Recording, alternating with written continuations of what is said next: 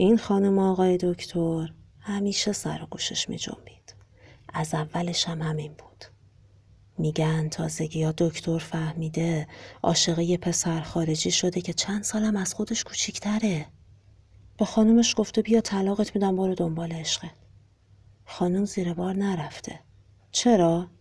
میگه من نمی‌خوام موقعیت اجتماعی ما از دست بدم. اه اه زنی که ببین هم خر رو می‌خواد هم خورما. چیزی که براتون تعریف کردم شبیه پچپچه های اصطلاحا خال زنکی نبود. ولی باید بگم که شما طرح داستان همسر نوشته ای آنتوان چخوف رو شنیدین.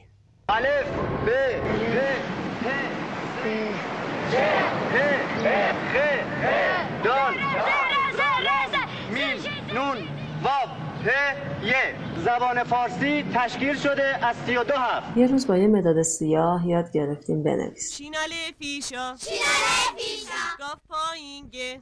پایینگه. شاگرد شاگرد یه روز با یه مداد مشکی نرم پررنگ آیندهمون رو نوشتیم. کنکور چجوریه؟ کیه چند مرحله ایه؟ قبول بشو نیست. خب مثل خر می‌خونی.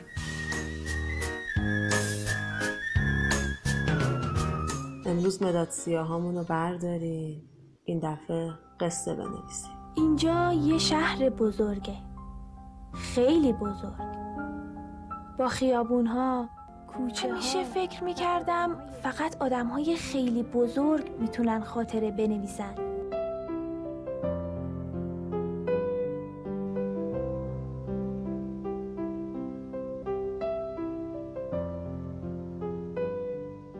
سلام مرزیه شهر سبزم. پادکست مداد سیاه رو میشنوید. این قسمت با موضوع طرح داستان.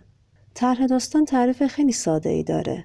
اگه داستان گفتن یک سری حادثه پشت سر هم باشه طرح همون داستانه. به علاوه علت رخ دادن اون حادثه ها این تعریف داستان رو توی قسمت اولم از فورستر نقل کردم. یادتونه؟ فورستر بود که گفته بود داستان نقل یه سری حادثه است. پس داستان به علاوه علت داستان میشه تر. به تر پلات هم میگن، پیرنگ هم میگن، نقشه داستان هم میگن. اینا اسمای مختلفیه که ممکنه توی منابع مختلف باش مواجه بشین. برای توضیح بهتر تر دوباره بیاین برگردیم به قسمت قبل. مثالی که خود فورستر زده بود. سلطان مرد و سپس ملکه مرد. قصه تموم شد. اما احتمالا می‌پرسیم خب ملکه دیگه چرا مرد؟ حالا جمله یا قصه رو باید تکمیل کنیم. مثلا اینطوری. سلطان مرد و ملکه مدتی بعد از قصه زیاد مرد. جواب چرای ما چی میشه؟ قصه زیاد. ملکه از قصه زیاد مرگ سلطان دق می‌کنه و میمیره.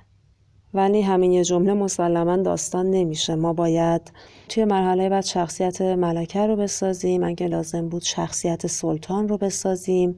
بعد احتمالا از روز یا شبی که سلطان میمیره شروع کنیم و قصه رو برسونیم به اون روز یا شبی که ملکه میمیره که به این میگیم مسیر قصه.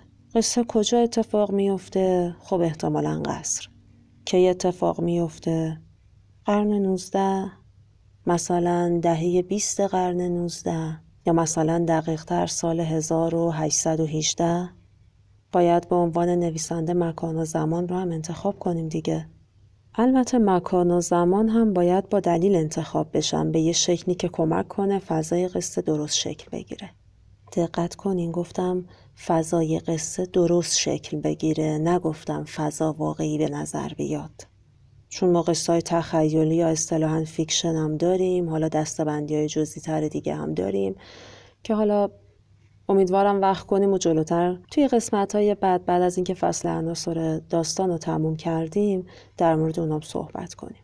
حالا برگردیم سر تر اول باید یه قصه داشته باشیم. یه چیزی داشته باشیم برای تعریف کردن که بعد بخوایم بریم ابزارمون رو آماده کنیم که ابزار ما همون عناصر داستانن دیگه.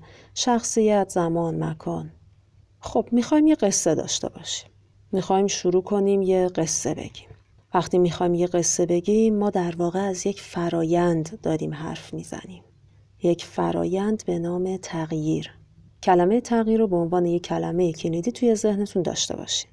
وقتی یه قصه میگیم توی اون قصه به یه دلیلی یا به خاطر پیش اومدن یک سری اتفاقات وضعیت یک انسان که شخصیت قصهمونه و ما داریم درباره اون قصه میگیم تغییر می‌کنه یعنی چی این وضعیت تغییر می‌کنه یا اصلا خود وضعیت یعنی چی یعنی که اون آدم اون آدم که شخصیت قصهمونه موقعیت اجتماعیش یا موقعیت جغرافیاییش محل زندگیش ممکنه بر اساس اون اتفاقاتی که ما توی قصه داریم می نویسیمشون و پیش می‌بریم عوض بشه.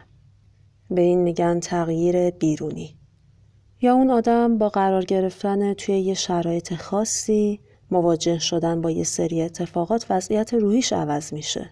یا نه به یه شناختی نسبت به یک مسئله می‌رسه و درک و بینشش عوض میشه. دیدین میگن مثلا طرف بزرگ شده، بالغ شده، پخته شده. یه همچین اتفاقاتی میفته. به این میگن تغییر درونی. پس کلمه کلیدی تغییره. داستان یه حرکت. شخصیت از یک نقطه A شروع به حرکت می‌کنه و به نقطه B می‌رسه. که توی نقطه B یا شرایط زندگیش یا شرایط روحی و مثلا فکریش عوض شده. یه مثال ساده بزنم. یه نفر رو توی اطرافمون می‌بینیم که اعتیاد داره و بعد زندگی مشترکش یا زندگی اجتماعیش تباه میشه. مثلا اعتیادش منجر به طلاق همسرش میشه یا ممکن اون شخص از کار بیکار بشه. شرایط زندگیش داره تغییر می‌کنه. ما این تغییر رو می‌خوایم به عنوان یه قصه بنویسیم. ولی اون چیزی که واقعا این یه خط جمله ای رو که من گفتم تبدیل به قصه می‌کنه اون چیه؟ اون فرایندیه که توی طرح اتفاق میافته. وقتی که شروع می‌کنیم ایده ای رو که به ذهنمون رسیده بنویسیم یا حالا شخصی رو که بیرون دیدیم اتفاقی که براش افتاده رو بخوایم به صورت قصه بنویسیم باید اول دو تا سوال رو جواب بدیم که چرا و چگونه.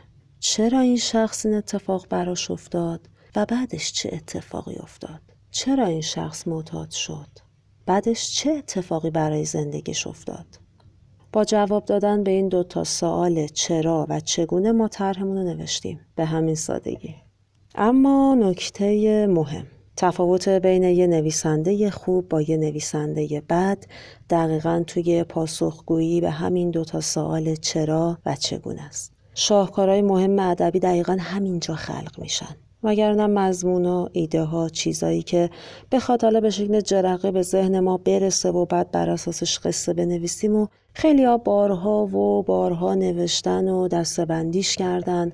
مثلا یکی از این دستبندی ها اینه که میگن ما می‌تونیم مضمون ها و ایده ها رو به سی و دو تا دسته تقسیم کنیم. مثل زندگی، مرگ، عشق، خیانت، جنگ چیزی که باعث میشه یه داستان کوتاه یا یه رمان سالیان سال بمونه. نسل پشت نسل بخوننش دقیقا توی طرح نوشتنی که شکل می‌گیره. نوع نگاه و جهانبینی نویسنده. طرح یا نقشه‌ای که برای داستانش رسم می‌کنه. دقت داشته باشین. گفتم که رسم می‌کنه یعنی تصمیم می‌گیره از چه مسیری قصه رو جلو بره. بذارید این مسیر قصه رو عینیش کنیم. مثلا همیشه همه برای اینکه از میدون تجریش بیان برن میدون توبخونه یه مسیر کوتاه کم ترافیک که زمان کمتری می‌بره مسیر تضمین شده تری رو همیشه همه اون رو رفتن. ولی یه نویسنده خوب اونه که یه راه جدید رو انتخاب می‌کنه و ریسک امتحانش رو به جون می‌خره. مسئله همینقدر ساده است و همینقدر هم پیچیده. یه جمله معروفی هست که میگن تموم قصه های دنیا گفته شده. قضیه همینه. ما قطعا قصه ای رو نمی نویسیم که کسی قبلا مضمون اون رو ننوشته باشه. گاهی حتی یه نویسنده هستن که تموم قصه هاشون حول یه مضمون میچرخه. یعنی یه مضمون رو هر بار و هر بار از سمت جدیدی بهش نگاه کردن به یه شکل جدیدی طراحی کردن و بعد داستان کوتاه جدید یا رمان جدیدی رو نوشتن بذارین که چند تا مثال جالب اینجا براتون بزنم. محمود دولت آبادی یه نویسنده قهار با قلم فوقالعاده و منحصر به فرد. مضمون تموم قصه های دولت آبادی از جا کنده شدنه. بیریشه شدنه. فکر کنین به قصه هاش کلونل سلوک جای خالی سلوچ. دولت آبادی تا حالا دوازده تا رمان و چند تا مجموعه داستان نوشته که اکثر قریب به اتفاقشون همین مضمون رو دارن. یا بیایم توی ادبیات عامه پسند. میم مودب. تمام قصه های میم مودب حول دو تا شخصیت میچرخه یه پسر رمانتیک یه پسر شر و شیطون مثال خارجی فرانسوا موریاک نویسنده فرانسوی تمام آثار موریاک درباره بورژوازی مرفعیه که در زمان خودش توی فرانسه رایجه البته نقطه مقابلش هم هستن کسانی مثل همینگوی که تنوع مزامین یا ایده های قصه هاشون واقعا شگفت آوره. اما من نکته مهمی رو بگم که لازم نیست برای خلق یک شاهکار دنبال یه مضمون یا ایده اصطلاحا خفن باشیم یه چیزی که تا حالا به ذهن هیچ کس نرسیده چون اصلا همچین چیزی وجود نداره این ایده و مضمون و انتخاب های نویسنده خودش برمیگرده به چیزی به نام تجربه زیسته نویسنده که اونو هم توی یه قسمت جداگونه حتما در موردش صحبت می‌کنیم.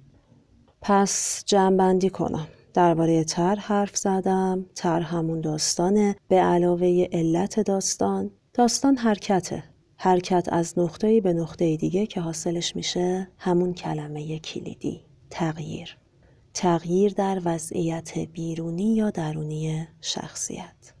شخصیت کسیه که قصه درباره اون نوشته شده. طبق قراری که با هم داریم من قصه همسر آنتوان چخوف رو توی پیوست این قسمت می‌گذارم. قصه درباره زندگی زناشویی و خیانت. به نوع نگاه چخوف یا به عبارتی زاویه دید نویسنده توی این اثر دقت کنید. ببینید همسری که خیانت می‌کنه رو چطور توصیف کرده و همسری که خیانت می‌بینه. بحث طرح اینجا تموم شد. من منابع این پادکست رو اعلام کنم. کتاب عناصر داستان رابرت اسکلوز مبانی داستان کوتاه مصطفی مستور جنبه های رمان فورستر و شماره 44 نشریه وزین سینما و ادبیات. منابع این قسمت پادکست بودن. و کتاب بهترین داستانهای کوتاه چخوف با ترجمه احمد گلشیری که همسر رو از روی اون می‌خونم. از همراهیتون با این قسمت پادکست ممنونم. مداد سیاه رو می‌تونید توی تمام اپهای پادکستی Castbox، Podcast Addict، Apple Podcast و همینطور iTunes بشنوید یا از کانال تلگرامی مداد سیاه. توی توییتر و اینستاگرام هم می‌تونید مداد سیاه رو پیدا کنید و خوشحال میشم نظرتون رو درباره این پادکست برام بنویسید. مرضیه شهر سبز هستم، یه شاگرد با انگیزه توی کلاس قصه